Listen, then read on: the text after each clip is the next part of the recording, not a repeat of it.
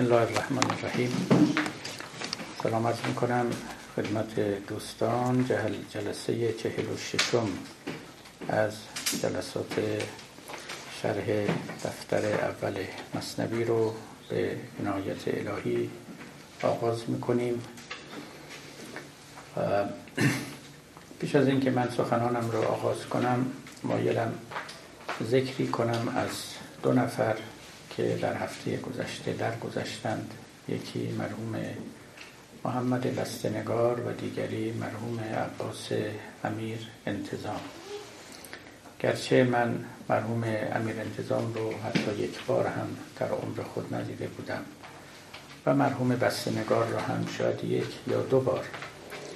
اما اونها چنان بودند که حاجت به شناخت حضوری نداشتند. نام نیک آنها بر جا و برپاست و رفتارهای شجاعانه ای که از خود نشان دادند و سنت نیکویی که به جا نهادند برای همه ما در ساموز است.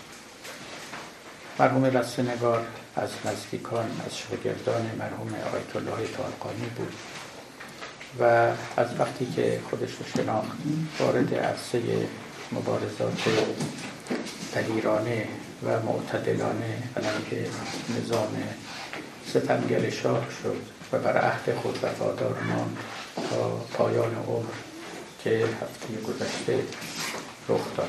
مرحوم عباس امیر انتظام رو شاید مردم کشور ما نمی شناختن تا وقتی که در کابینه مرحوم بازرگان درآمد. و متاسفانه پس از تصویر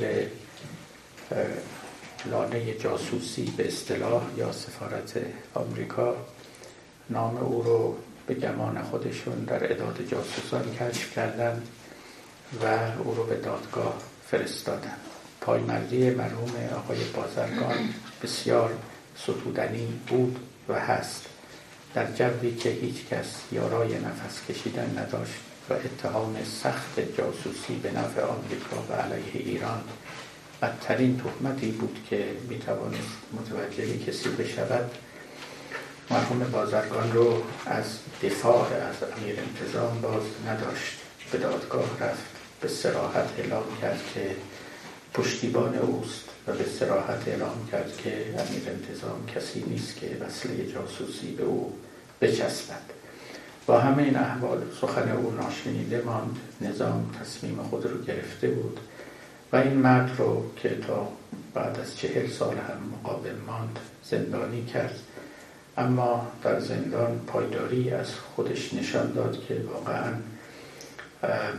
مسئولان نظام توقع نداشتن گمان می‌کردن که یک جوان بار آمده فرنگ و نازک دل و بی اراده و نامقاومی است که زود می توانند رو بشکنند و از دهان او هرچه می خواهند بیرون بکشند.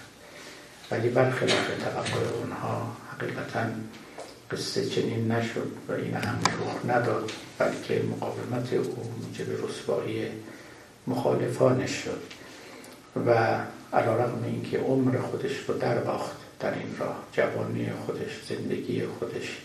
رفاهش رو در کنار خانواده بودنش رو سلامتش رو تندرستیش رو همه چیز رو در باخت اما شرافت خود رو نگه داشت.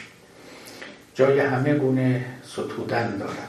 در این حال من نکته ای رو هم می‌خوام اینجا بیافزایم اگر ما واقعا در ایران یک قوه قضایی مستقل درست کار می داشتیم این جنایت ها این خیانت ها این جفاها و این ستم ها بر مردم ما نمی رفت قوه ای که بتواند داد مردم رو بستاند. من همیشه گفتم که رکن رکین و پایه استوار و اصلی دموکراسی یک قوه قضایی مقتدر و مستقل است. نه مجلس و نه چیز دیگری. اونها هم هستند و نقش خود رو دارند اما نقش اصلی و اساسی با قوه قضایی است. چیزی که ما متاسفانه فاقد اون هستیم. به طور مطلق فاقد او هستیم. و در این چهل سال چشممون از انتظار خوش شده است و نتیجه ای ندیدیم. و هر روز از روی دیگر در چاله هولناک بی نظمی و بی قضایی فروتر می و دوم هم گله است از پاره از اهل فضل اهل نظر انسانهای فرهیخته انسانهای دردمند که عموما این جفاها و ناروایی ها رو دیدند و سکوت کردند. در کشور ما سکوت بدترین دردی است که مبارزان و دردمندان میباید تحمل بکنند. معمولا وقتی که پا به میدان مبارزه می‌گذارند تنها میمانند. همه تیره ها از همه سو به سوی اونها روانه می شود بر اونها می بارد و اونها رو زخمی و مجروح می کند هیچ کسی نیست که مرهمی بر زخم اونها بگذارد. اگر اگر تعن نزنند اگر ملامت نکنند و اگر سخنان ناروا نگویند. این سنت سیعه متاسفانه همچنان ادامه دارد. اگر چنین نبود این ظلم ها و جفاها ادامه پیدا نمی کرد اگر مقاومت عامه مردم بود و اگر همگان از خانه ها بیرون می آمدن فریاد بر سر ستمگران می کشیدن ظلم رو می دیدن و ناروایی ظلم رو فریاد می کردن مسلما این اتفاقات نمی افتاد یا نادرتر بود. اما این گونه مبارزان متاسفانه در سکوت مظلوم واقع می شوند و زندگی خودشون رو در می بازند برای تحسین خلایق کار نمی کنند اما تحسینی هم نمی شنند به هر حال امیدوارم که خداوند پاداش رنج هایی رو که بردن بدهد و زندگی اونها موجب باز شدن چشم و بیداری کسانی بشود که خفتند و یا چشم رو بر هم نهادند و ترجیح می‌دهند که زشتی ها رو نبینند و فریاد نکشند. خب با سر سخن خود شویم. در دفتر اول بودیم و در قصه وزیر مکار که به پایان رسید و مولانا در پایان اون قصه نکته خیلی نیکویی برای ما گفت. نکته به یاد ماندنی که از نوبت گذشته باید یادآوری کنم این بود که گفت کوی نومیدی مرو امید هاست سوی تاریکی مرو خورشید هاست. از سخنان بسیار شنیدنی و نقض و ناب و لطیف و اشاره کردم که اگر کسی غیر از مولانا این رو می‌گفت ما اون رو هم بر یک مبالغه شاعرانه می کردیم که بله خورشید هاست و تاریکی ها موقعت در مقابل روشنایی خورشید ها راه زوال خواهند پیمود و غیره. اما وقتی از مولانا میشنویم باید چنین بیندیشیم که حقیقتا به چشم خود خورشیدها می‌بیند. نه تنها این یک خورشیدی که در کهکشان ما یا در منظومه شمسی ما هست بلکه دهها و صدها خورشید. اون هم به تعبیری که بعدا خواهیم خوان اخترانی از ورای اختران. خورشیدهای پشت سر این خورشید که مدد بخش این خورشید ظاهرند باری جهان درست است که حوادثی دارد که در ما تزریق ناامیدی یأس افسردگی و دلسردی می‌کنه ولی در این حال تاریخ جهان می‌تواند به گونه دیگری هم خوانده شود که برای ما امید آفرین باشه. شما نگاه کنید به هر حال همین تمدن جدید از دل قرون وسطا برخواسته است. یعنی اگر قرون وسطا رو یک شب تاریک بدانیم اونگاه جهان جدید که روز روشنی است از دل اون شب بیرون آمده است. و بر این قیاس البته من تصحیح کنم سخنم رو یا تکمیل کنم. نه قرون وسطا شب تاریک بود و نه جهان جدید روز روشن است. اما بنا به گفته کسانی که چنین می اندیشند این نمونه و این مثال را آوردم تا به ما بگوید که این اتفاقات می تواند رخ بدهد. لذا فضا وضعیت هرچند که ناامید کننده و تاریک رو به عقب باشه می‌توان همیشه انتظار داشت که خورشیدی از دل شب بیرون بیاید و تاریکی ها رو به عدم و به زوال بفرستد. تاریخ واقعا جبری در کارش نیست. این, این خیلی نکته مهمی است و این حرفی است که خب امثال مولانا بسیار به او معتقدند. گرچه در دوران او تعبیر جبر تاریخ و امثال اینها مطرح نبود. هنوز فیلسوفانی مثل هگل دیگران مارکس نیامده بودند که این اندیشه متاسفانه بسیار باطل و بسیار خطرناک رو به مردم بفروشند که تاریخی هست و جبری دارد و, و زنجیری قلی و آدمیان در حکم کارگزاران در حکم مزدوران و کارگران روح تاریخند و اون روح است که ما رو مردم رو به این سو و اون سو میکشاند. در زمان اون اندیشه ها نبود. بنابراین از تاریخ یک درک انسانی تری داشتن انسانی به معنای اینکه آدمیان تاریخ رو می‌سازند نه اینکه تاریخ آدمیان رو می‌سازد.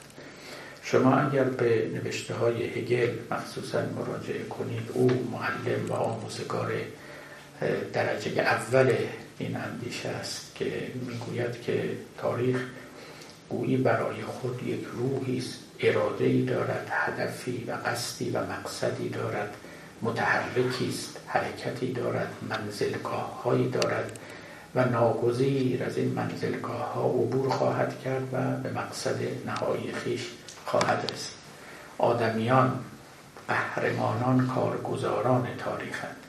یعنی به اراده و اختیار خود کاری نمی کنند بلکه تاریخ اون روح تاریخ در دلشان می افکند اراده ای رو القا می کند که چه بکنند و چه نکنند.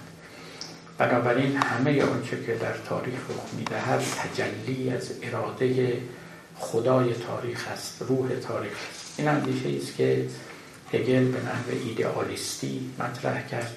یعنی یک روحی رو بر جهان حاکم می‌دانست. بعدا مارکسیسم رو به نحو ماتریالیستی مطرح کرد. اون روح حاکم بر تاریخ رو همون روابط مادی و روابط تولیدی دانست. همون اصطلاحی که می‌گویند.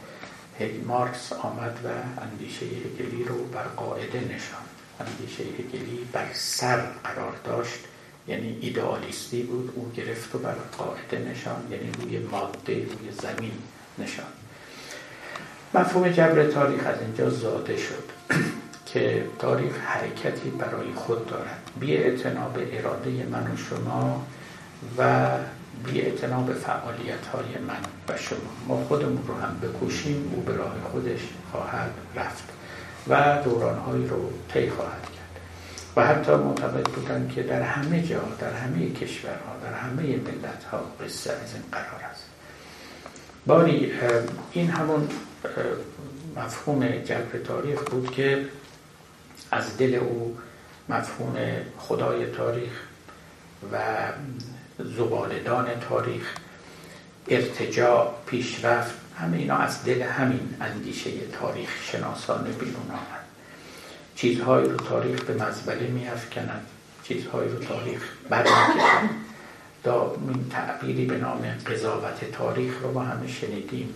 تاریخ قضاوت خواهد کرد. خیلی ها معنی رو نمی‌دونن. این, این یک تعبیری است در دستگاه هگلی. فکر می‌کنن مردم که منظور این است آیندگان می آیند و در مورد رفتار ما قضاوت خواهند کرد. آیندگان کی باشند که در مورد ما قضاوت کنند؟ از نظر جناب هگل. نه تاریخ در مورد ما قضاوت خواهد کرد. معنیش این است که آیا ما موفق خواهیم شد یا موفق نخواهیم شد. معنی قضاوت تاریخ این است. نه قضاوت آیندگان در مورد پیشینیان. اصلا. اینا همون معنایی است که از دل اندیشه هگلی برمیاد. پیشرفت و ارتجاع و ترقی و اینا همه از همین جاها در میاد. باری این یک فکر که امروز یعنی قرن نوزدهم و تا نیمه آخر نیمه قرن بیستم طرفداران بسیار داشت هنوزم شاید داشته باشه. یه فکر دیگر درک انسانی از تاریخ چنان که گفتم. یعنی تاریخ رو آدمیان می‌سازن. تاریخ به خودی خود هیچ هدفی نداره. به هیچ سوی خاصی روانه نیست یا روانش نکردم یک قطاری نیست که روی ریلی قرار گرفته باشه و این ریل هم به جای خاصی برود. یعنی تا اون نهایت کشیده شده باشد. لوکوموتیوی نداره. فرمانش دست کسی نیست. چنین چیزایی وجود نداره. تا هر جا که ما اون رو ببریم می‌رود. اگر ما هم بیستیم می ایستد جدای از ما چیزی به نام تاریخ وجود بعد این تاریخ در مواردی به موی بند است. یعنی حقیقتا ناگهان این قطار به سوی میپیچد که هیچ کس قبلا تصورش رو نمی‌کرد. اینطور نیست که این جاده جبران و به نحو قهری و تغییر ناپذیر ترسیم شده باشد و کشیده شده باشد که تخلف و تخطی او از او ممکن نباشد. این چنین نیست.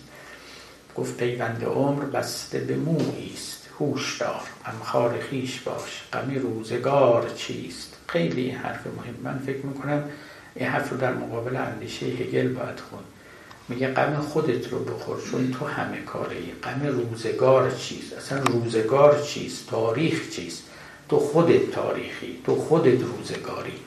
فوق العاده سخن مهم نیست. پیوند عمر بسته به مویی است.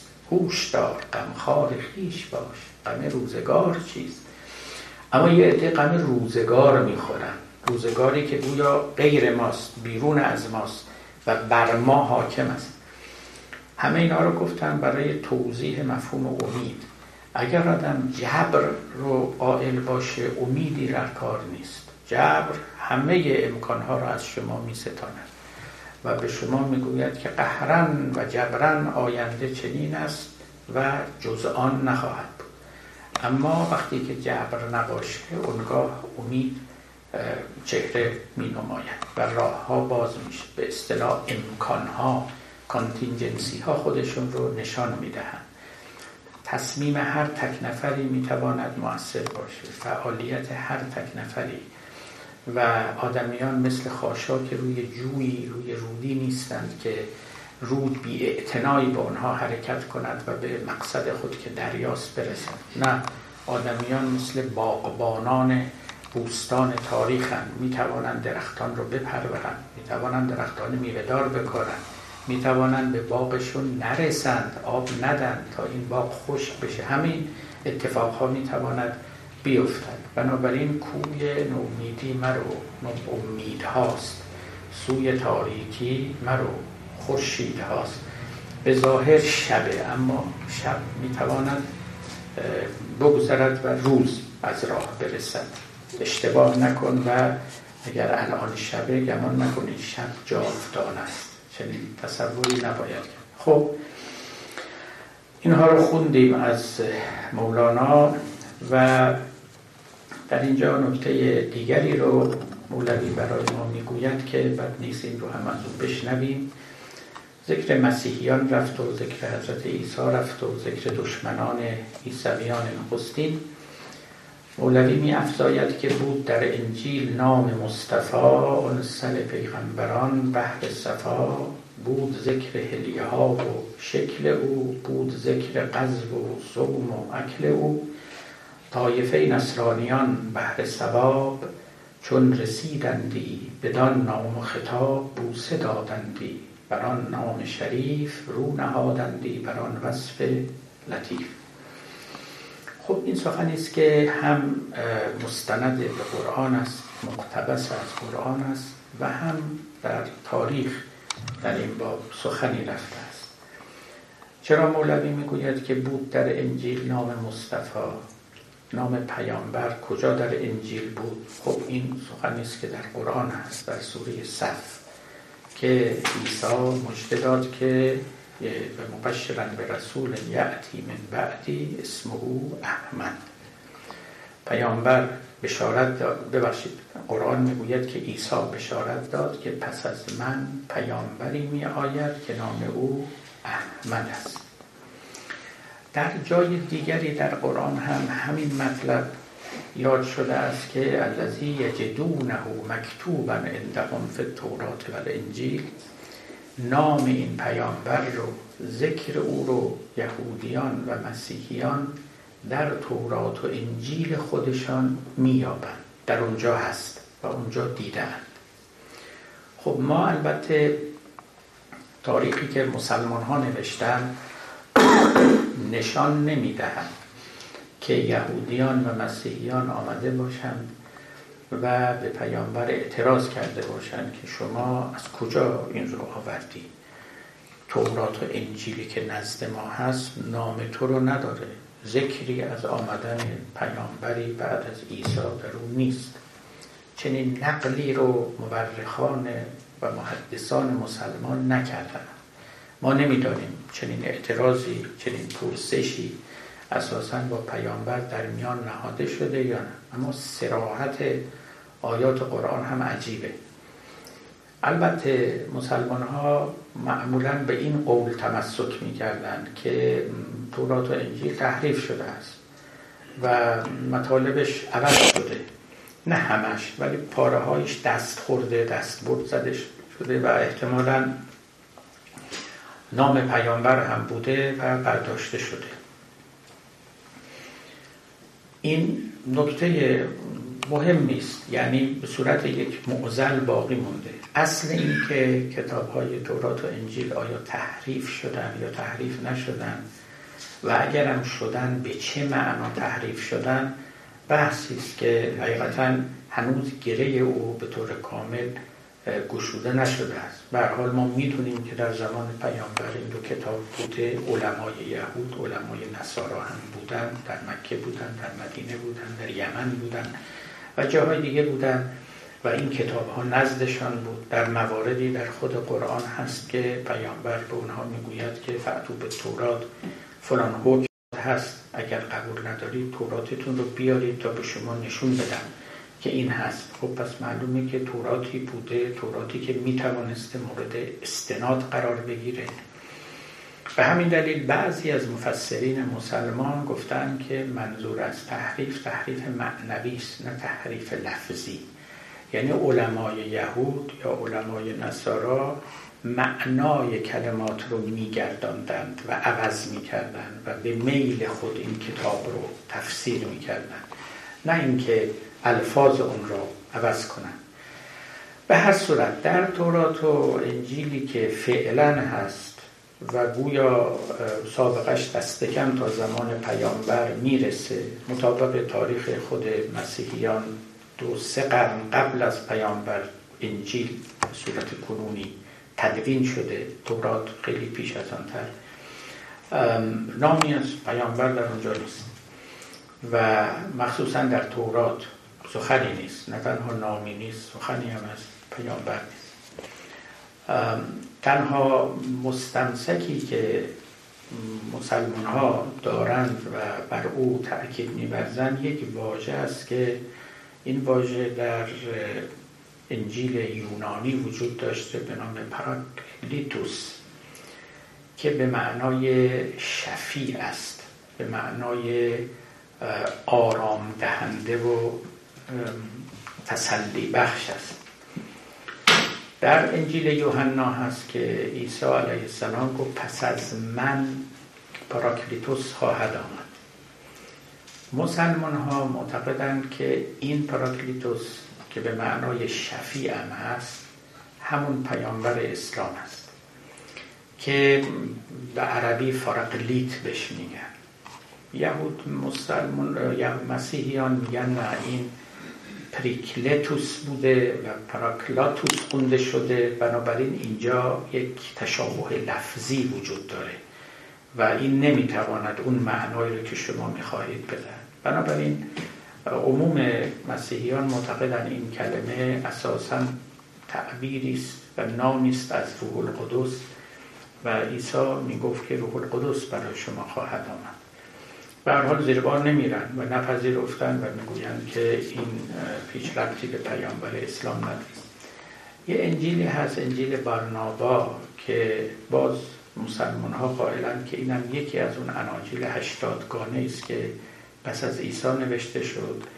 برنابا البته شخصیت شناخته شده ایست از دوستان سنت پول بود با او همسفر بودن به جاهای مختلف. او هم یهودی اصل بود ایمان آورد به مسیح. و در راه او فداکاری کرد. خونش و زندگیش رو باقی که داشت فروخت. همه رو خرج تبشیر و ترویج اندیشه مسیحیت کرد. از او کتاب های باقی مانده. من جمله یک انجیل باقی مانده که این انجیل مورد قبول مسیحیان نیست. می‌گوین اصلا انجیل متعلق به اون دوران اولیه نیست. بعدها نوشته شده. اما در میان مسلمانان و بعضی از مسیحیان این مورد قبول قرار گرفته که این انجیل مال همون دورانهای نخستینه. در اونجا به طور سریحی نام پیامبر اسلام آمده است.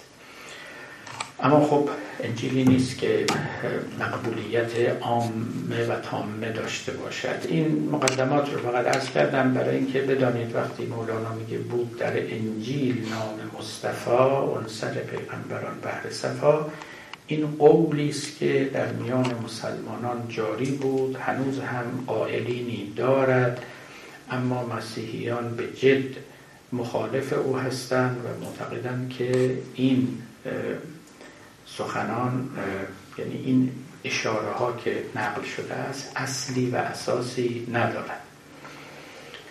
مولانا البته مطابق شیوه خودش این رو آب و تاب هم داده می‌گوید که نه فقط نام پیامبر بود بلکه همه خصوصیات او هم ذکر شده بود. ذکر هلیه ها و شکل او اصلا چهره او. هلیه ها یعنی چه لباسی میپوشه چه انگشتری به دست می‌کنه چه شالی به گردن میاندازه چه امامه میبنده و چه چجوری مثلا صورتش رو اصلاح و همه اینها هم بود. بود ذکر غزو و صوم و اکل او. چه می‌خورد چه نمی‌خورد چگونه میجنگد چه سلاحی به کار می‌برد همه اینها اونجا نوشته شده بود. و علاوه بر این طایفه نصرانیان بهر ثواب چون رسیدندی بدان نام و خطاب بوسه دادندی بر آن نام شریف رو نهادندی بر آن وصف لطیف. نصرانیان هم در انتظار آمدن پیامبر بودند و هر وقت به نام پیامبر می رسیدن اون نام رو بوسه می دادن. بعد در این فتنه که گفتیم اون گروه ایمن از فتنه بودند و از شکوه. فتنه که از او یاد کردیم این گروه که خاصه پیامبر اسلام رو میشناختن و منتظر او بودن اونها ایمن ماندند از آن فتنه. ایمن از شر امیران و وزیر در پناه نام احمد مستجیر. مستجیر یعنی پناه جو پناه گرفته بودند در پناه نام احمد. نسل ایشان نیز هم بسیار شد. نور احمد ناصر آمد یار شد. اون گروه دیگر از نصرانیان نام احمد داشتندی مستهان مستهان و خار گشتند از فتن از وزیر شومرای شومفن. این ادهی که مؤمن بودند هم به مسیح و هم به پیامبر اسلام نسلشان بسیار شد و نور احمد ناصر آمد یار شد. گروه دیگری از نصرانیان خار شدند زلیل شدند مستهان یعنی مورد اهانت قرار گرفتند و فتنه ها بر سر آنها بارید و اون وزیر شومرای شومفن شومی خود رو بر آنها مسلط کرد. هم مخبت دینشان و حکمشان از پی تومارهای کجبیان دینشان حکومتشان هم مخبت شد یعنی مشوش شد پریشان شد از پی تومارهای کجبیان نام احمد این چنین یاری کند تا که نورش چون نگهداری کند. نام پیامبر چنین خواستی داشت. نور او چه خواهد کرد؟ نام احمد چون حساری شد حسین تا چه باشد ذات آن روح الامین روح الامین البته در قرآن لقب جبرئیل است ولی مولانا در اینجا اون رو به, به معنای پیامبر گرفته است. باری بعد از این خونریز درمان ناپذیر کندر افتاد از بلای آن وزیر یک شه دیگر ز نسل آن جهود در هلاک قوم عیسی رو نمود. گر خبر خواهی از این دیگر خروج سوره برخان و سما ذات البروج. سنت بد که از شه اول بزاد این شه دیگر قدم بر وی نهاد. مولانا وارد داستان دیگری می شود. این داستان هم خالی از ابهام نیست. اولا در تاریخ مسیحیت داستان تاریک و نامعلومی است و ثانیا آیات قرآن هم که دلالت بر این داستان دوم داره اون هم از اجمالی برخوردار است که ما رو کاملا روشن نمی کنند خب سوره بروج رو دوستان می‌دانن از سوره های مکی جز سیوم قرآن و سماع ذات بروج خود قسم به آسمانی که برج ها دارد تا اینجا می‌رسد به اصحاب اخدود. بله؟ اخدود به عربی یعنی شکاف شکاف بزرگ در زمین یک چاله خیلی عظیم. و اصحاب اخدود رو قرآن نقل می کند که اینها نشسته بودند بر سر گودالی و ادهی رو در آتش می افکندن. آتشی رو در اون گودال افروخته بودند. از هم علیها قعود. دور این چاله نشسته بودن. النار ذات الوقود. آتش افروخته ای هم در این چاله بود. مؤمنین رو در این آتش می و ما نقمو منهم الا ان آمنو بربهم. دلیل این جفا و ستم که به اونها می‌کردن این بود که اونها مؤمن بودن. خب همین همین مقدار. در قرآن آمده است. همین چند آیه. توضیحی هم در اونجا نیست که اون مؤمنین که بودند اون کشندگان و ستمگران که بودند اون شکاف و گودال پر آتش کجا بود؟ ماجرای این جدال چه بود؟ چرا اونها رو میسوزاندن؟ نتیجه و عاقبت امر چه شد؟ هیچی. اینها نیست. و پیداست که از سوره است که خب مثل بسیاری از سوره های دیگه ای که ابتداعا در قرآن میمد بیشتر هم برای تقویت روحیه پیامبر بود هم برای عبرت آموزی مخاطبان که به مخاطبان پیامبر به مستمعان بگوید که عاقبت نافرمانی چیست و یا مؤمنانی که در گذشته بودند ببینید که چگونه به عهد خود وفادار بودند پای حرف خود ایستادند ایمانشون از فرط استحکام چنان بود که حتی تن به آتش دادن اما دست از ایمان خود نکشیدن.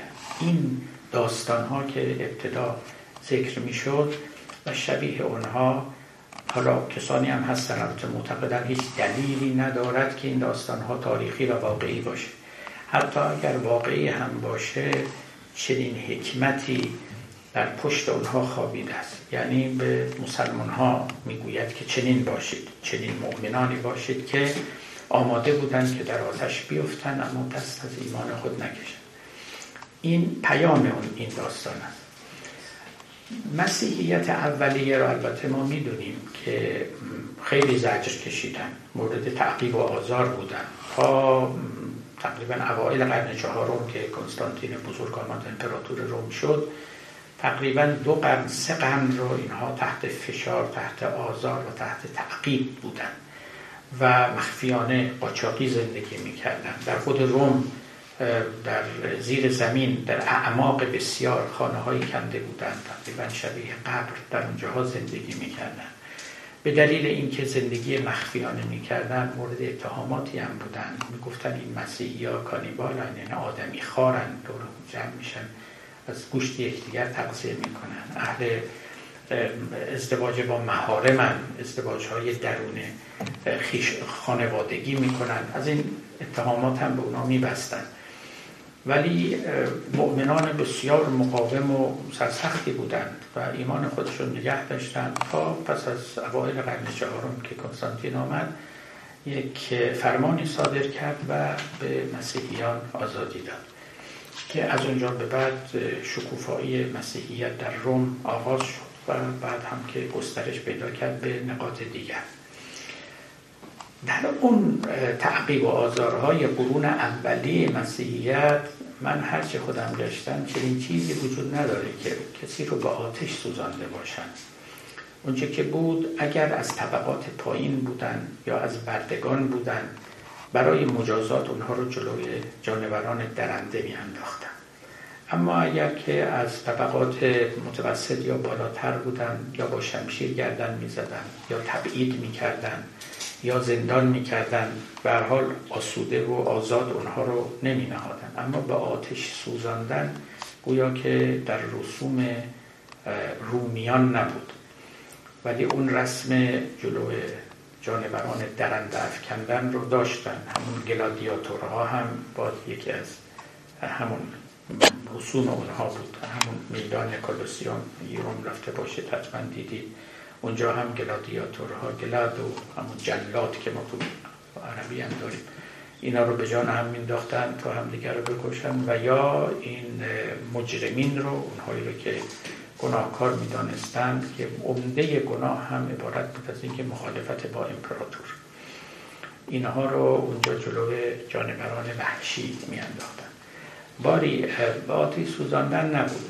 مفسرین ما یک واقعی رو نقل کردن که در یمن اتفاق افتاد. یک پادشاه یهودی تعدادی از به نام زونواس تعدادی از مسیحیان رو گرفت و در آتش افکند و اون آیات قرآنی ناظر به اون حادثه است. اون حادثه هم چند جور نقل شده. و بعد زیلی هم داره. یعنی در پاره از موارد قصه به همین سادگی و کوچکی است. در موارد دیگر این است که مادری رو آوردند که او رو به آتش بیفکنند. مادر بچه در بغل داشت و می‌خواست که در اونجا اظهار کند و از مسیحیت دست بکشد که اون بچه به صدا در آمد و مادر گفت ایمان داشته باش. به وعده های مسیح ایمان داشته باش و در آتش برو. و این چنین بود که آتش ناگهان خاموش شد. نکته های هم که اضافه شده کم شده که دیگه همه رو نمی‌توان باور کرد. باری اصل قصه این است و اگر قصه واقعی باشه اون آیات سوره بروج هم به همون ناظر است. مولانا هم همون رو داره میگه ولی به چیزهای خیلی عجیب و غریب دیگری هم آمیخته که دیگه در قوطی هیچ عطاری پیدا نمیشه. اما خب مولاناست دیگه از او باید شنید. یک شه دیگر ز نسل اون جهود در هلاک قوم عیسی رو نمود. گر خبر خواهی از این دیگر خروج سوره برخان و سما ذات البروج. در این سوره برو خبر اونها رو بخوان. سنت بد که از شه اول بزاد این شه دیگر قدم بر وی نهاد. این دیگه فقط در عالم ماورای زمان است. برای اینکه این پادشاه عرب یمنی مسلما دنبال اون دنبال روی اون پادشاهان رومی و اینها نبود که بگیم سنت بدی که اونها نهادن این یکی تقلید کرد. بعد خب دیگه نتیجه گیری های معنوی و اخلاقی است. هر که او بنهاد ناخوش سنتی سوی او نفرین رود. هر ساعتی نیکوان رفتند و سنت ها بماند وزل ایمان ظلم و لعنت ها بماند. تا قیامت هر که جنس آن بدان در وجود آید بود رویش بدان. اکرک است این آب شیرین و آب شور.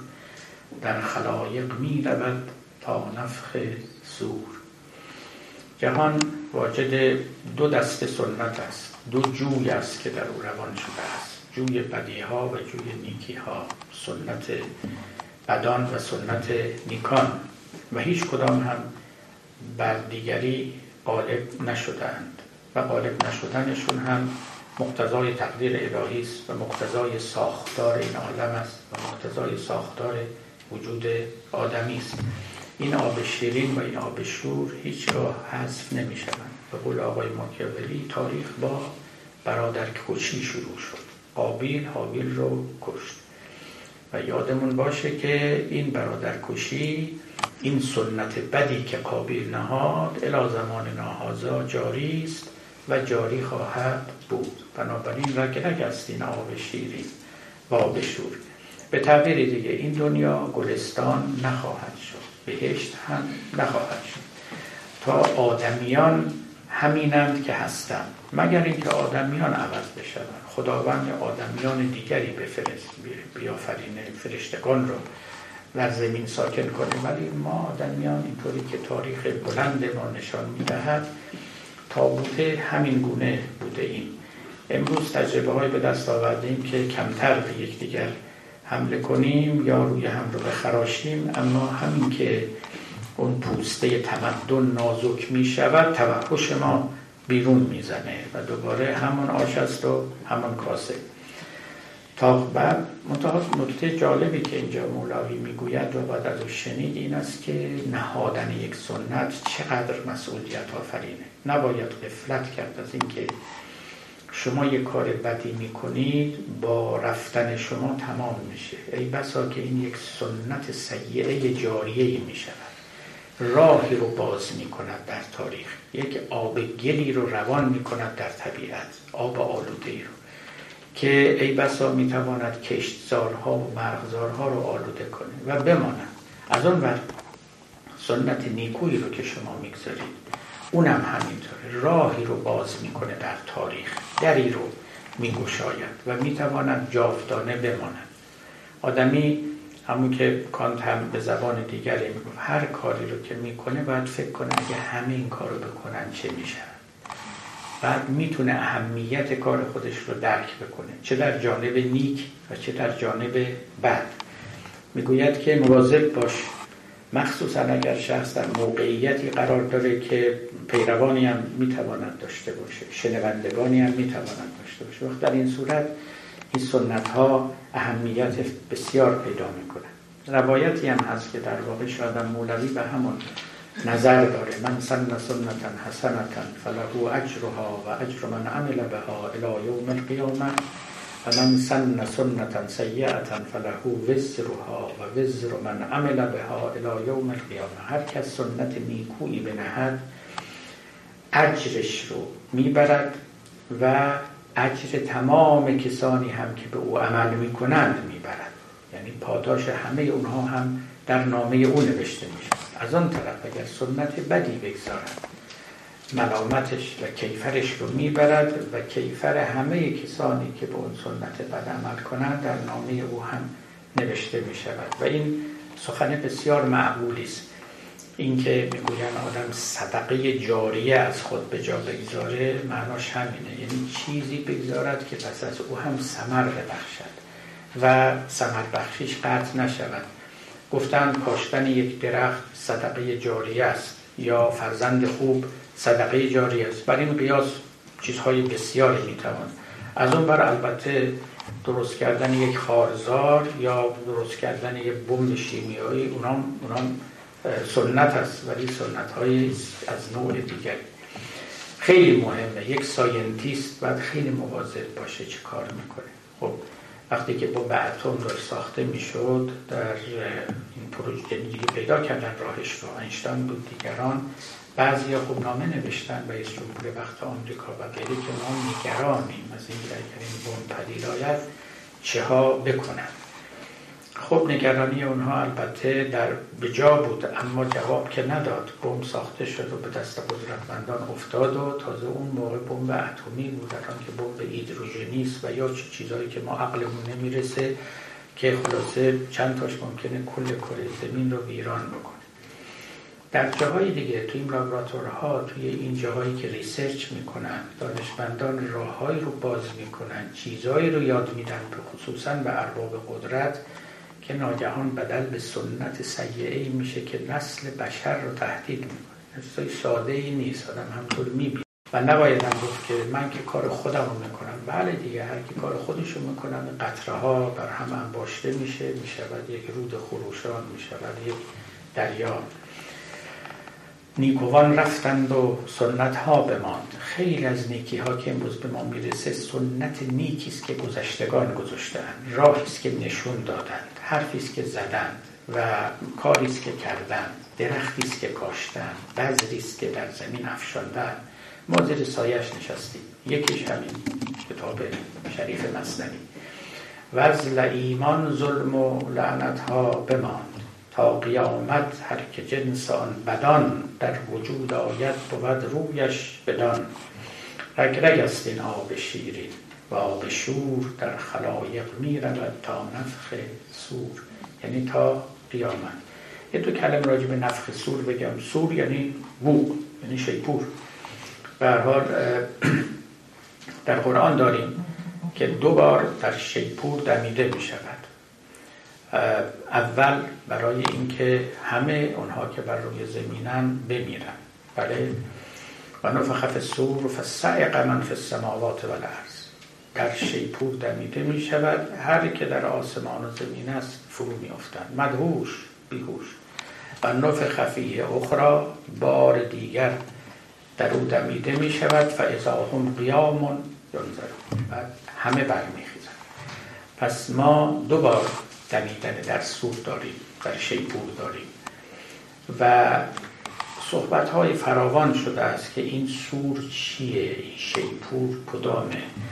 کی در شیپور میدمه چه دمیدن در شیپور یعنی چه چطور است که این شیپور با یک دمیدن مرگ می آوره با دمیدن دیگه حیات می آوره اولین بار که در اون میدمن همه به حال مرگ میفتن دوباره میدمن و همه زنده می‌شوند. گفتند که این شیپور به عدد آدمیان سوراخ داره و از این سوراخ ها روح بیرون می رود اینا خب همه مجازی است همه تمثیلی است همه رویایی است به بیان بنده. و باید همینجوری فکر کنید که یک چنین صحنه منظره برای پیامبر مصور شده است که گویی که مردن با دمیدن در شیپوری است و بیدار شدن یا زنده شدن با بار دیگر دمیدن است و حقیقت امر لا هر چه هست ما نمی‌دونیم. میگن اون کسی هم که سور, سور به دستشه چیه؟ ملکی است به نام اسرافیل. بنابراین سور اسرافیل دیگه مشهوره. هممون می‌دونیم.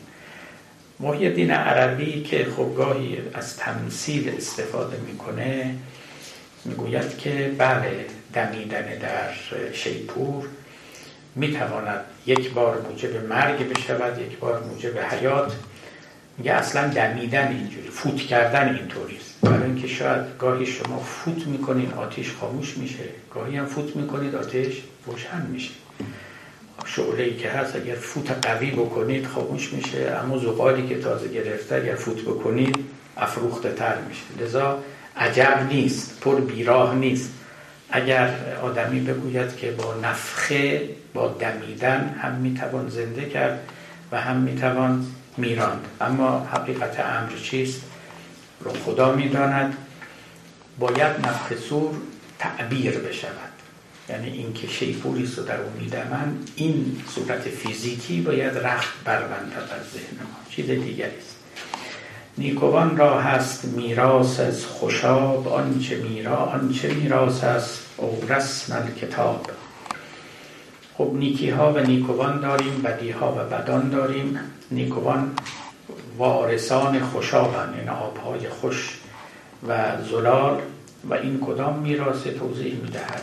میراثی که در قرآن از او یاد شده. او رسم کتاب آیه هست در سوره فاطر اگر اشتباه نکنم می‌گوید که کتاب رو به پیامبر دادیم. ثم اورستن کتاب بعدا این کتاب رو به میراث به دست دیگران رساندیم به دست امت او رساندیم که و بعد تقسیم بندی می‌کنه. ثم اورثنا الکتاب الذین اصطفینا من عبادنا به دست بندگان برگزیده خودمون که این بندگان سه دسته من هم ظالم نفسهی یه عدهشون ظالمن یه مقتصدن و من هم سابقون الخیرات به ازن الله.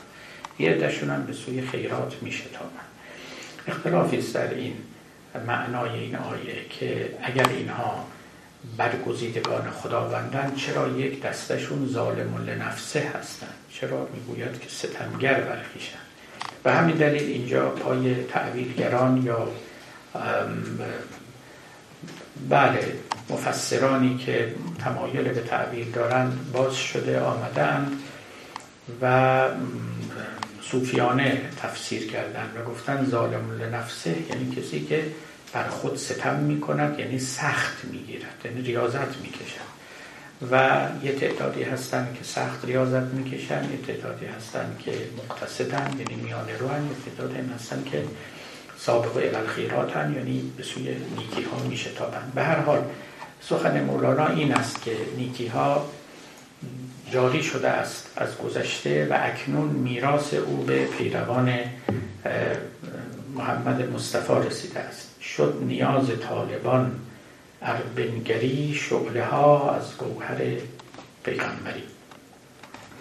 این که قرضش از طالبان طالبانی نیست که امروز ما می‌شناسیم این که می‌بینید که طالبان یعنی طالبان حقیقت شعله نیاز به حقیقت در دل اونها افروخته است این شعله ها از گوهر پیغمبری است. یعنی پیامبران این نیاز رو این فقر رو یا این آتش رو در جان پیروان خودشون انداختند بی جهت نیست که پیروان و مریدان پیامبر اونها که به دور او میگردند تواف حول وجود او می‌کنن اینها طالبند یعنی طالب طریقتن طالب حقیقتن این طلب رو اون پیامبر در دل امت خودش افکنده است. شد نیاز طالبان اربینگری اگر درست نگاه کنی نیازی و طلبی که در دل طالبان هست شعله است از گوهر پیغمبری. یعنی کار مهمی که پیامبر می‌کنه این است که امت خودش رو طلبکار می‌کنه. طالب می‌کنه خواستار می‌کند و آتش طلب رو در دلشون بیدار می‌کنه.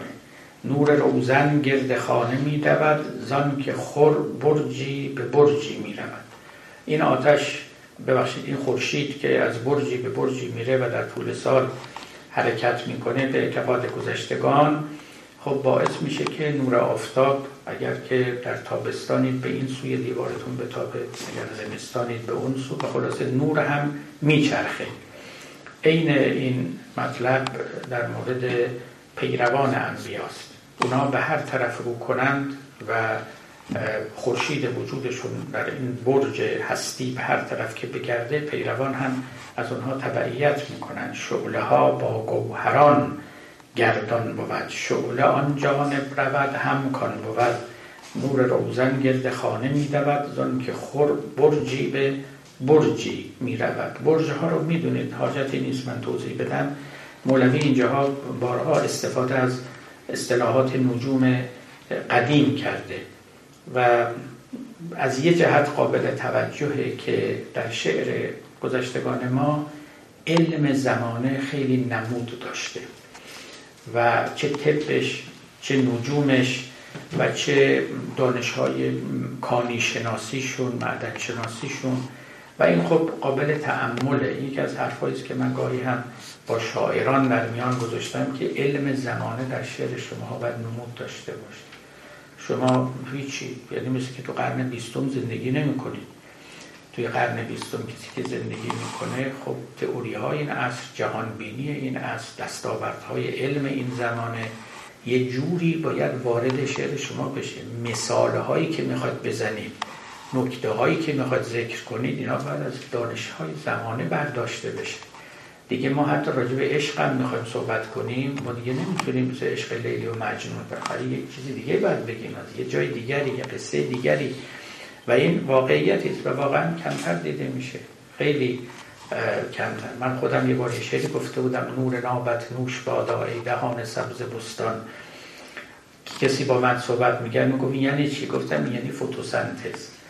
من از این تئوری رو گرفتم. نور نابت نوش بادا ای دهان سبز بستان. دهان سبز بستان یعنی برگ.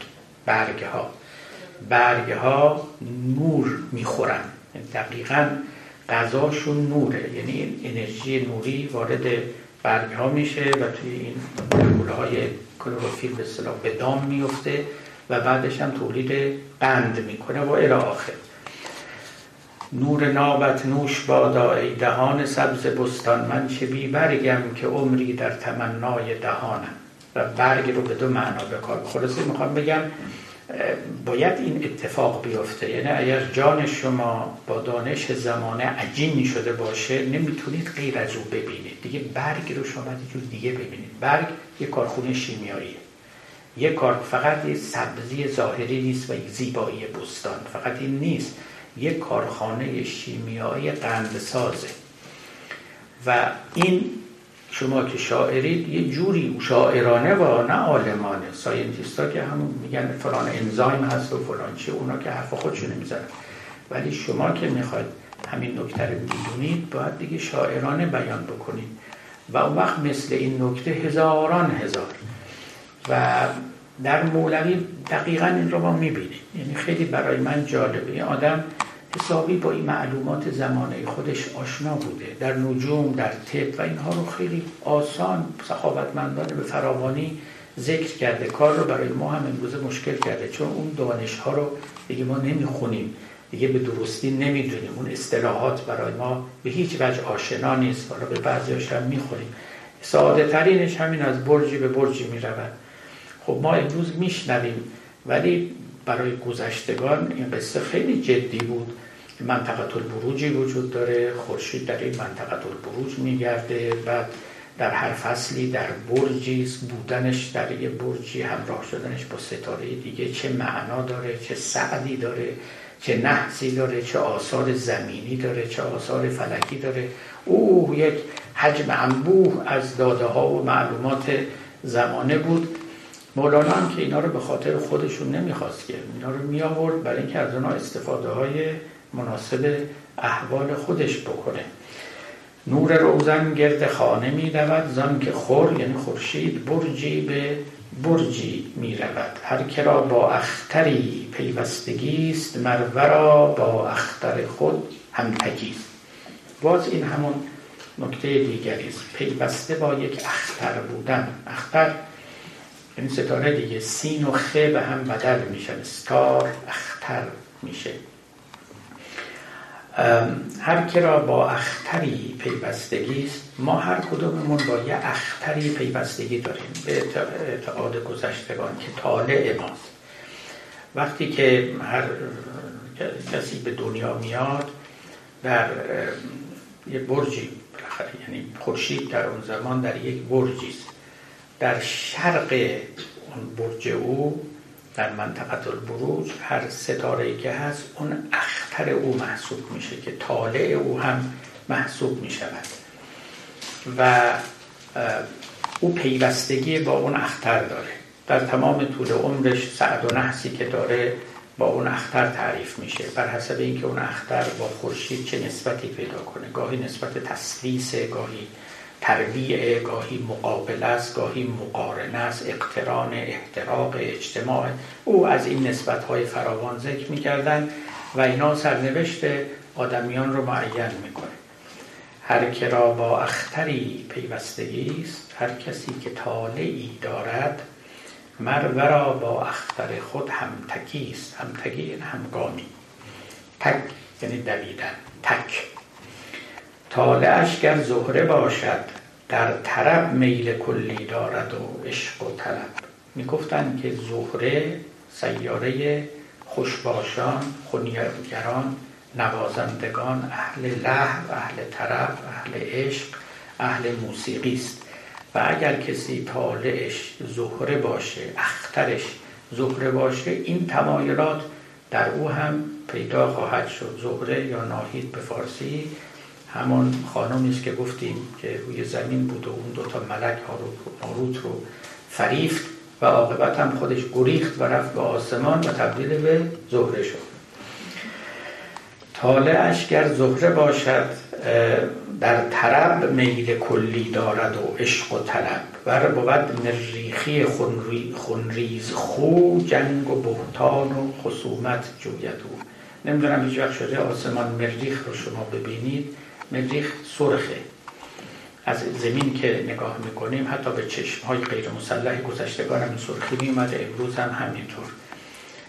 او رو می‌گفتن که خونریزه و مریخ ستاره جنگاوران است. ستاره کسانی است که اهل غضب قمازی جنگ فتنگری و جدال هستند. شاعران گذشته ما هم مثلا گاهی چشم پادشاهان رو به مریخ تشبیه می‌کردن که خونریز است و غضبناک است و خشمگین و دیگران رو میترساند و حول در دلشون میاندازه. حالا اگر طالع کسی مریخی خونریز خوب باشه جنگ و بهتان و خصومت جوید او هم انسان جنگجو و اهل خصومت خواهد شد. منظور از این حرفا چیه؟ خلاصش طالع ما پیغمبر ماست. این حرف نهایی مولاناست هر کسی طالعی داره یعنی در برجی زاده شده است و به دلیل زاده شدن در اون برج اختر ویژه‌ای دارد که با اون اختر پیوسته است.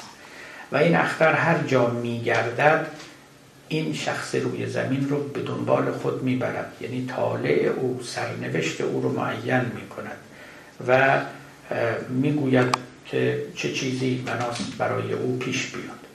سعد و نحسش رو همه رو تعیین می‌کنه.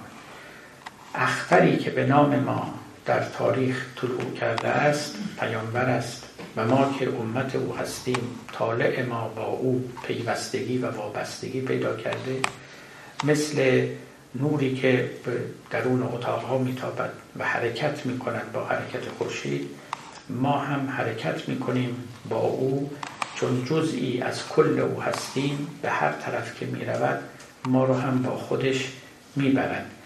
و چون طالع سعد داره این سعادت از طریق او نصیب ما هم خواهد شد.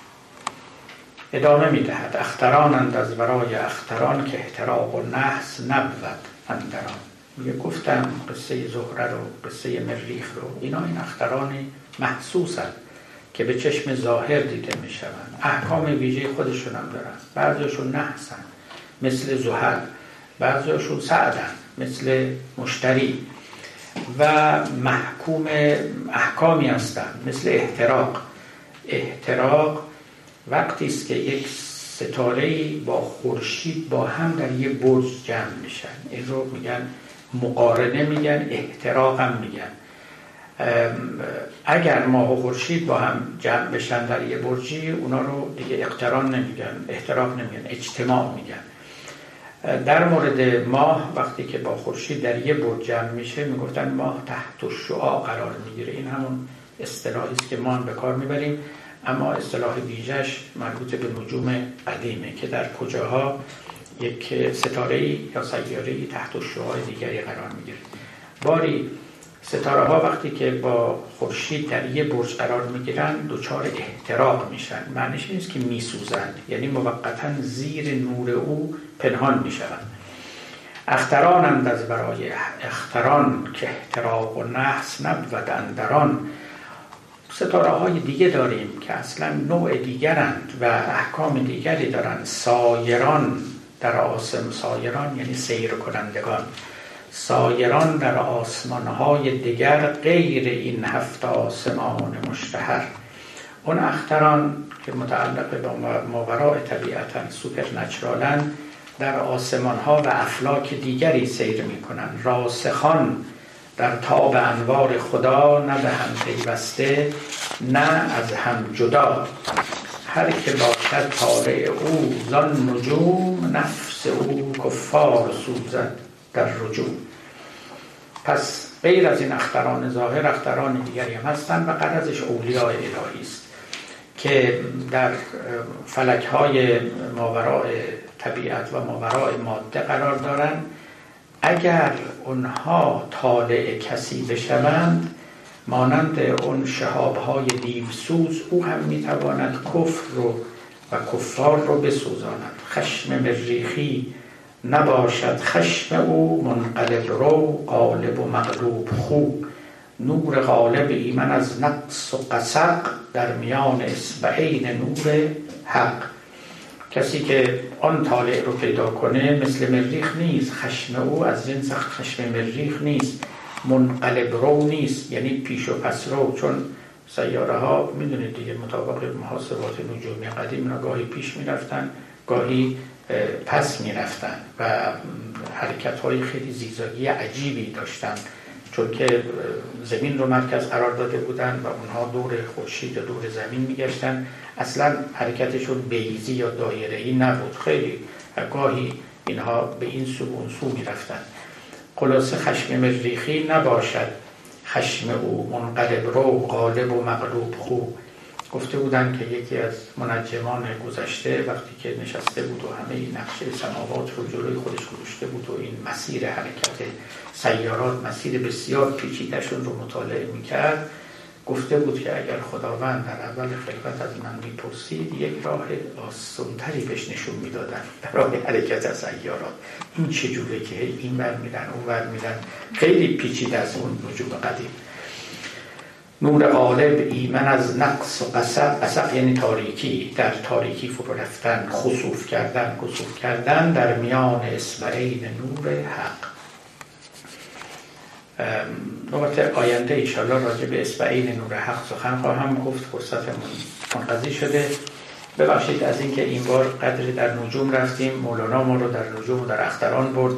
اون هم اخترانی که احتراق و قصق و تاریکی و خصوف و سوختن و غیره هم داشتن و ممکن است که ما رو گاهی به ترسم بیاندازن نه خوشبختانه در سایه علم جدید این جهان قدری آرامتر شده قدری سبکتر شده قدری تمیز پاکتر شده همه این حرفایی که در برش می زدن و این آثاری که قائل بودن اینها قدری فرو نشسته و قائلی ندارد. اما نکته در سر جای خودشه.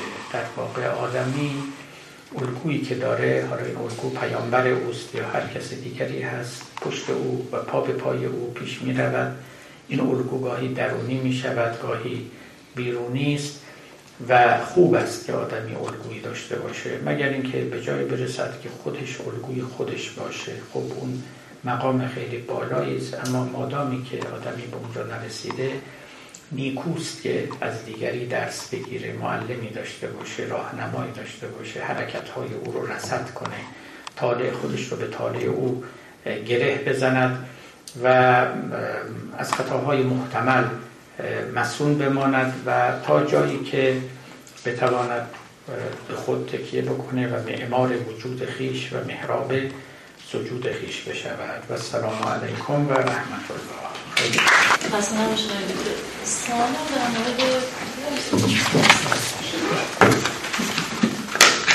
سوال در مورد بحث رابطه بین جبر و امیده. آیا منظورتون همون جبر و اختیار در زندگی ما هستش؟ و فرمودید اگر جبر رو بپذیریم امید راه نخواهد درسته؟ آیا می‌تونیم مثلا به جبر می‌تونه شامل بخشی از واقعیت های زندگی ما بشه و نه جبر نه اختیار هستش؟ ولی جزئی از واقعیت زندگی که همواره مانع نمیشه که امید از زندگی ما بره. من دلم می‌خواد که یک کوچولی امکان برای من بیشتر شفاف بشه بله قرض من این نبود که جبری در کار نیست. قرض این بود که همش جبر نیست. ببینید اونهایی که چون من تو این چارچوب بحث می‌کردم که جبر تاریخ مثلا یا جبر اجتماع یه دی حقیقتا اینطوری تصور می‌کنن. ممکنه کاملا به زبان نگن ولی فلسفهشون این اقتضا می‌کنه و اینجوری هم میپندارن که حقیقتا اختیار ما ظاهری است. یا ما از اختیار بسیار بسیار اندکی برخورداریم که در حکم صفره در حکم هیچه. و اونقدر عوامل دیگری هست که تعیین می کند راه ما رو و آینده و سرنوشت ما رو که عملا ما کاری نیستیم گذشت این عالم. اگه آدم اینجوری ببینه مخصوصا به صورت کلان مثلا در مورد ملت ها در مورد مردم کشورها یک چنین قضاوت هایی می‌کنن که خب حالا مردم ممکنه یک کسی برای خواب و خوراک خودش تصمیم جزئی بگیره امروز اینو بخورم فردا اونو بخورم ممکنه این مقدار آزادی اختیار داشته باشه. اما وقتی بخواد به صورت کلان نگاه کنید تکلیف با تاریخ معین شده است که شما مثلا ده سال دیگه یا یه دوره نسل دیگه کجا خواهید این اون جبری است که من میگم امید رو از دست ما میستانه. و واقعا تئوری های توطعه تا حدودی شبیه همینا هستن دیگه. تئوری های توطعه یه نوع تئوری های جبری هم. ظاهرشون نیست ولی واقعا این برای اینکه آخرش به شما میگن که ما اسیر دست توطعه‌گرانیم خیال می‌کنیم خودمون یه کارایی می‌کنیم یه فکرایی می‌کنیم یا مثلا یه تحلیلایی برای خودمون می‌کنیم. همه اینا سطحیه همه ظاهریه. پشت سر یه کسایی هستن که سر نخها به دستشونه و درست مثل این بازی های عروسکی که هست اینا رو می‌کشند و این عروسک به این بر میره اون به اون بر میره اینو میگه اونو میگه خودشون بازی رو به نحوی خودشون نمی‌دونن به سر میارن.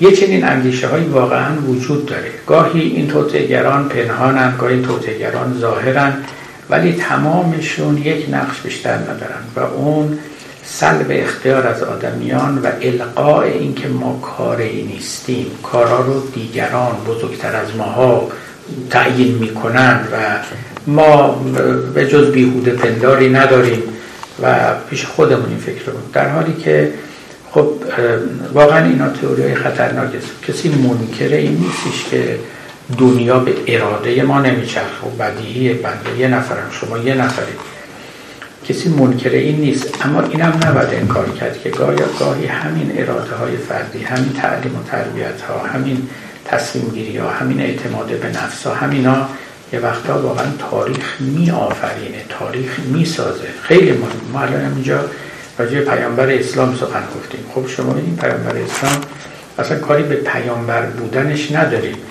تاریخ ساخت دیگه تمدن ساخت یه نفر بود. خیلی مهم بود دیگه این. یعنی آمد و بالاخره حالا خیلی چیزان با او یاری کردن. تکه نبود. خیلی شرایط محیطی حالا به زبان دینی خدا تأییدش کرد. همه جور میشه گفت. بختیارش بود. خیلی عوامل. اونم در محیطی که هیچ انتظار چنین توفیقی نمیرن ولی خوب موفق شد دیگه. خب اگر اینطوریه چرا دیگران موفق نشن؟ به قول مولانا اگه پیغمبر رفت معراج چرا ما نریم؟ اگه چنان سفری میشه کرد او رفت معنیش اینه که همه بشریت می‌تونه این سفر رو اگر او یه چنین توفیقی یافت معناش این هستش که این توفیق فقط در اختیار او نیست ممکنه دیگری هم. خب اگه گاندی از افراد موفق این دوران ما نبود. بله مبارزات بسیار بود در هند و غیره اما اگه یه چنان رهبری نبود انصافا چنان توفیقی حاصل نمی‌شد و این ملت از جا بلند نمی‌شد و اون ستم استعمار رو پس نمی‌زد. و مثال زیاد میشه زد. لذا اگر ما بنشینیم و مثل مارکسیست ها بگیم که ما همه پرکاهیم در مساف تندبا طوفان تاریخ که میوزد هیچ کس بر جا نمیماند و هر موجودی رو و هر نیروی رو هم راستای با خودش می‌کنه و به سوی می‌برد که می‌رود و می‌خواهد. یه وقت اینجوری فکر می‌کنیم در این صورت واقعا القاء بیعملی است. القاء بی... همین که تو ایران راه دور نریم این تئوری قرب زدگی رو رواج دادن اینا دقیقا همینو می‌گفتن. خیلی ها اینا اشتباه فهمیدن. فکر می‌کردن منظورشون از قرب زدگی مثلا مفاسد غربیه. حالا هر چی که هست مفاسد غربی. و آدمای قرب زده آدمایی هستن که مثل غربی ها زندگی می‌کنن مثل اونا لباس میپوشن مثل اونا مهمونی میرن مثل اونا می‌خورن موسیقی های غربی گوش میدن. نمی‌دونم جست اونا رو می‌گیرن. همون قصه مشهور چیز فارسی شکر است مال جمالزاده که خیلی قشنگ این رو توضیح داده. ولی اونا که گفتن قرضاری اینو نمی‌گفتن. اینو نمی‌گفتن. اونا خودشون اتفاقا غرق همین مفاسد همین به اصطلاح مفاسد بودن. این حرفا رو نمی‌زدن. منظورشون هم این نبود. منظورشون این که غرب یه جبریست که تاریخ ما رو در بر گرفته. به تعبیر خودشون می‌گفتن که غرب صورتی شده بر ماده تاریخ ما. همه چیز ما رو در بر و فراری هم از اون نیست. منتها می‌گفتن که همه مردم غرب زده مضاعفن. یعنی قرب زدن و نمی‌دونن که قرب زدن. ما که این تئوری رو میدیم قرب زده بسیطیم. یعنی ما هم قرب زده ایم اما می‌دونیم قرب زده ایم. اما هر دومون در یک حکم مشترکیم. اونی که راه فراری وجود نداره. این تاریخ باید بگذره. تا یه دوره دیگری بیاد که هیچ کسی نمی‌دونه کی و چگونه که این این دریای وجود موج دیگری بزنه و ما اگر ما مونده باشه تا اون موقع از زیر سلطه این جبر تاریخ که غرب زدگی رو بر ما مسلط کردی بیرون بیاد. این بود دیگه.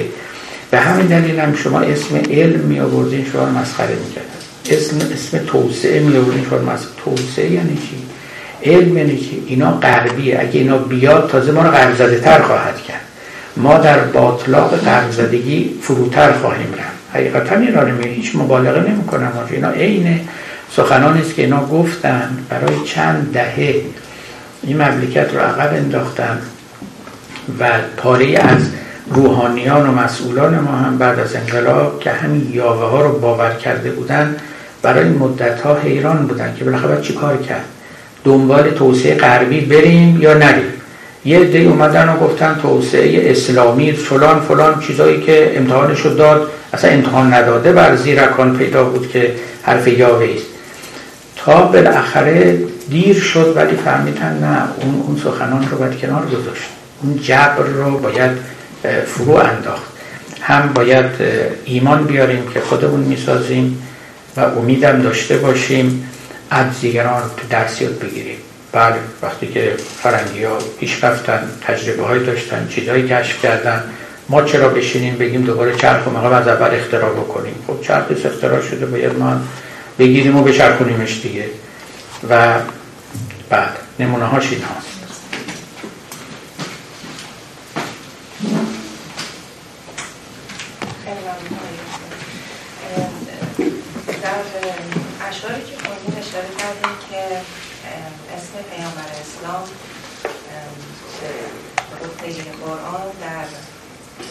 کتاب های الهی دیگه اومده انجیل خصوصا بله.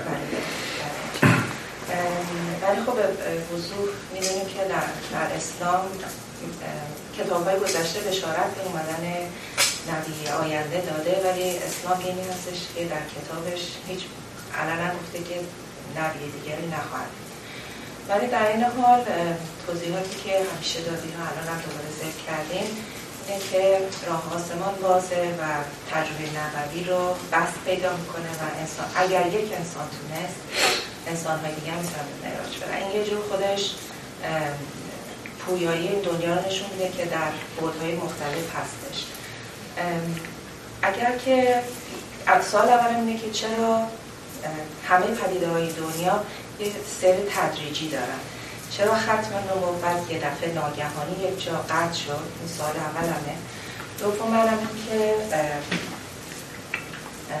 فکر می‌کنین ختم نبوت که به این شکل اومد. راه و یه مقدار مشکل کرد برای عارفای بعدی که به خاطر اینکه به هر حال صحبت هایی که می‌کردن یه مقدار مغایرت پیدا می‌کرد با گفته قرآن که نبی دیگری نیست. یعنی می‌تونستن خیلی راحت انواع مختلف به کسی که ادعایی می‌کرد ارتباطاتی داره بسته بشه چنانکه تو خود اشعار مولانا حالا همین چی میگن دانش کوچیکی که من پیدا کردم از کلاس شما دیدم که هی میگه پنهانی داره صحبت می‌کنه لابلای صحبتاش میگه از این بیشتر نباید گفت یا عارفایی بودن که کشتنشون.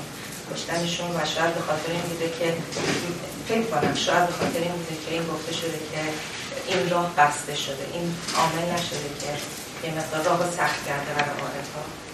و چرا ناگهانی خلاف پدیده های دیگه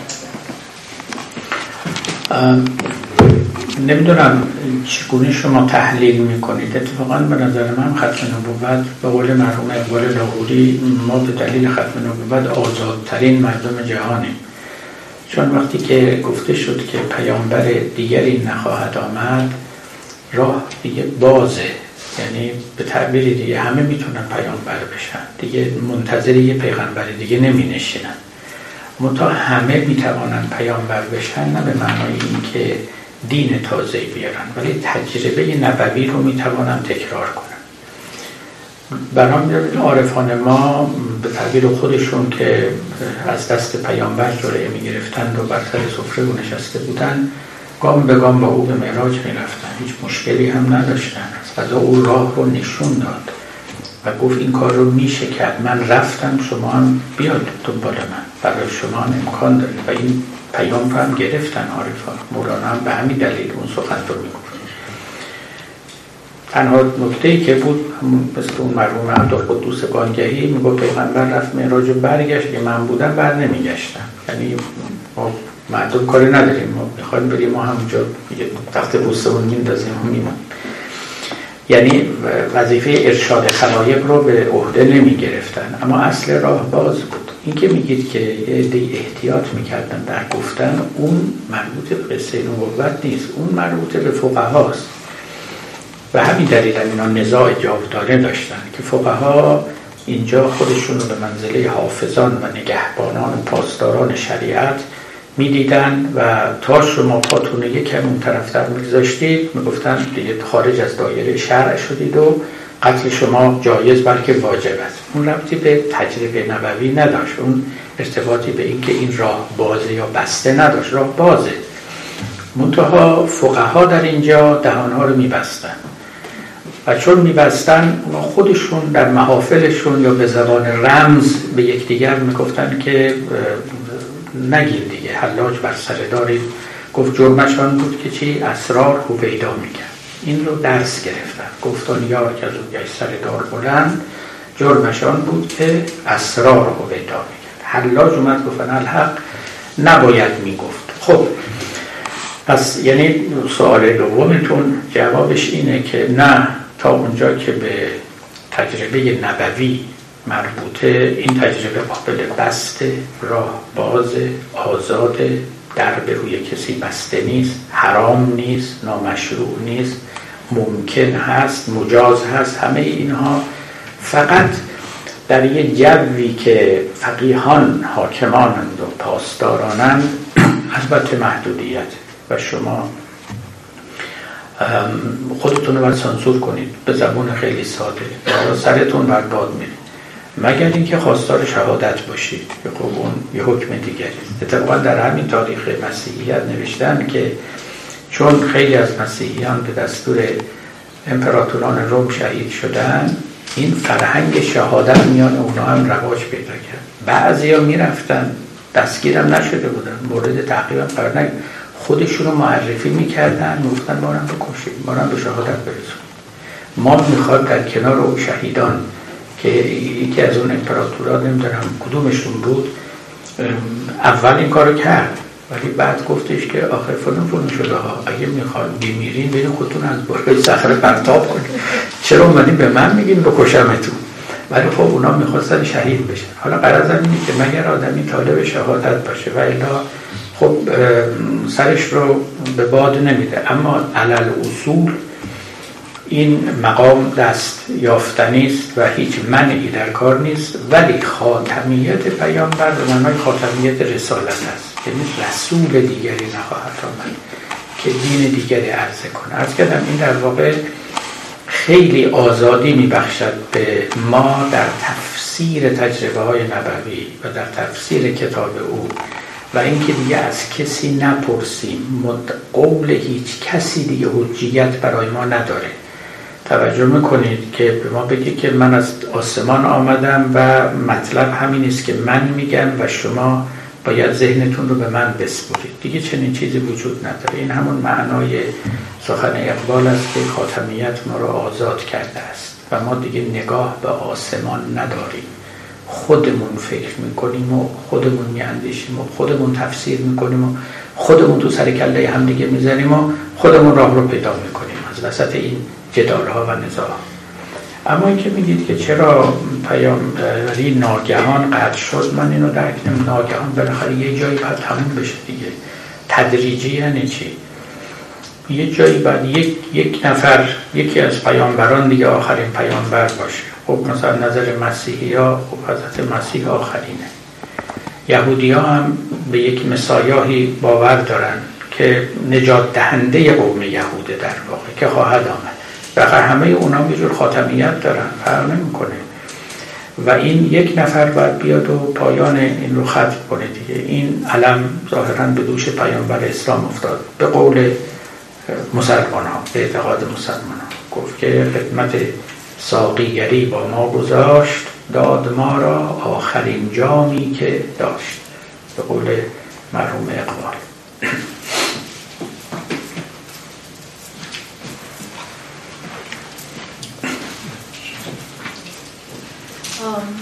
آخری جلسه شده ولی خواستم ببینم نظر خودتون رو در معنی در معنای سور اسرافیلی که ممکنه بفرمایید. آیا می‌تونیم بگیم این عرفان این عرفان ما خودش یک سور یعنی چی؟ توضیح بدین؟ عرفان ما سور اسرافیلی یعنی در همون معنا که شما گفتیم می‌تونه در یک زمان با دمیدنش بکشه که میشه گفت شاید اون رزیلت های انسانی و با یک دمیدنش می‌تونه قیامی ایجاد کنه زنده بکنه که باز اون معنای های پشت صورت هستش. بله جالب تفسیر شما خوبه. یعنی اینجوری که شما میگید خیلی چیزا اینطورن یعنی به تعبیر مثلا غزالی میگه علم بعضی رو می‌کشه بعضی رو زنده می‌کنه. توجه فرمودین؟ علم ان یحیی او حیات الابد ما یهلکه او هلاک الابد یا حیات میاره یا هلاک عرفان هم همینطوره. البته شما گفتید رضایل رو می‌کشه ولی عکسش هم هست. عرفان ممکنه بعضی رو بکشه. یعنی از انسان انسانیت بیاندازه.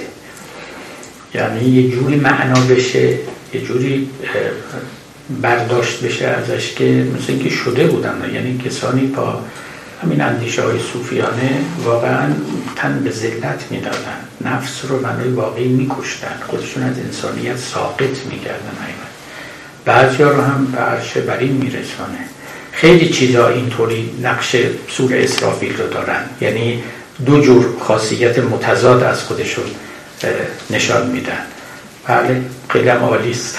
متشکرم. نظر شخصی من نظر شخصی ندارم در این باب. ببینید من عرض کردم سور اسرافیل مثلا فرشته به طور کلی فرشته ها که حالا لابد نیروهای در عالم اینا در رویاهای پیامبرانه نه فقط پیامبر اسلام دیگر پیام به صورت یک پرنده های دیده شدن با بالهای مختلف.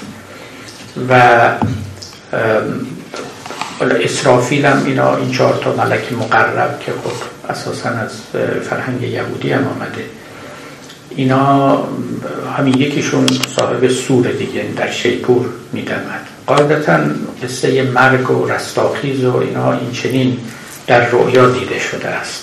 و من تعبیر خاصی ازش ندارم همینه دیگه. زنده کردن و میراندن به قول محیدین عربی مثل فوت کردن در آتش که گاهی خاموش می‌کنه گاهی شعله برتر می‌کنه. بله. خیلی خوب ممنون از یکایی که دوستان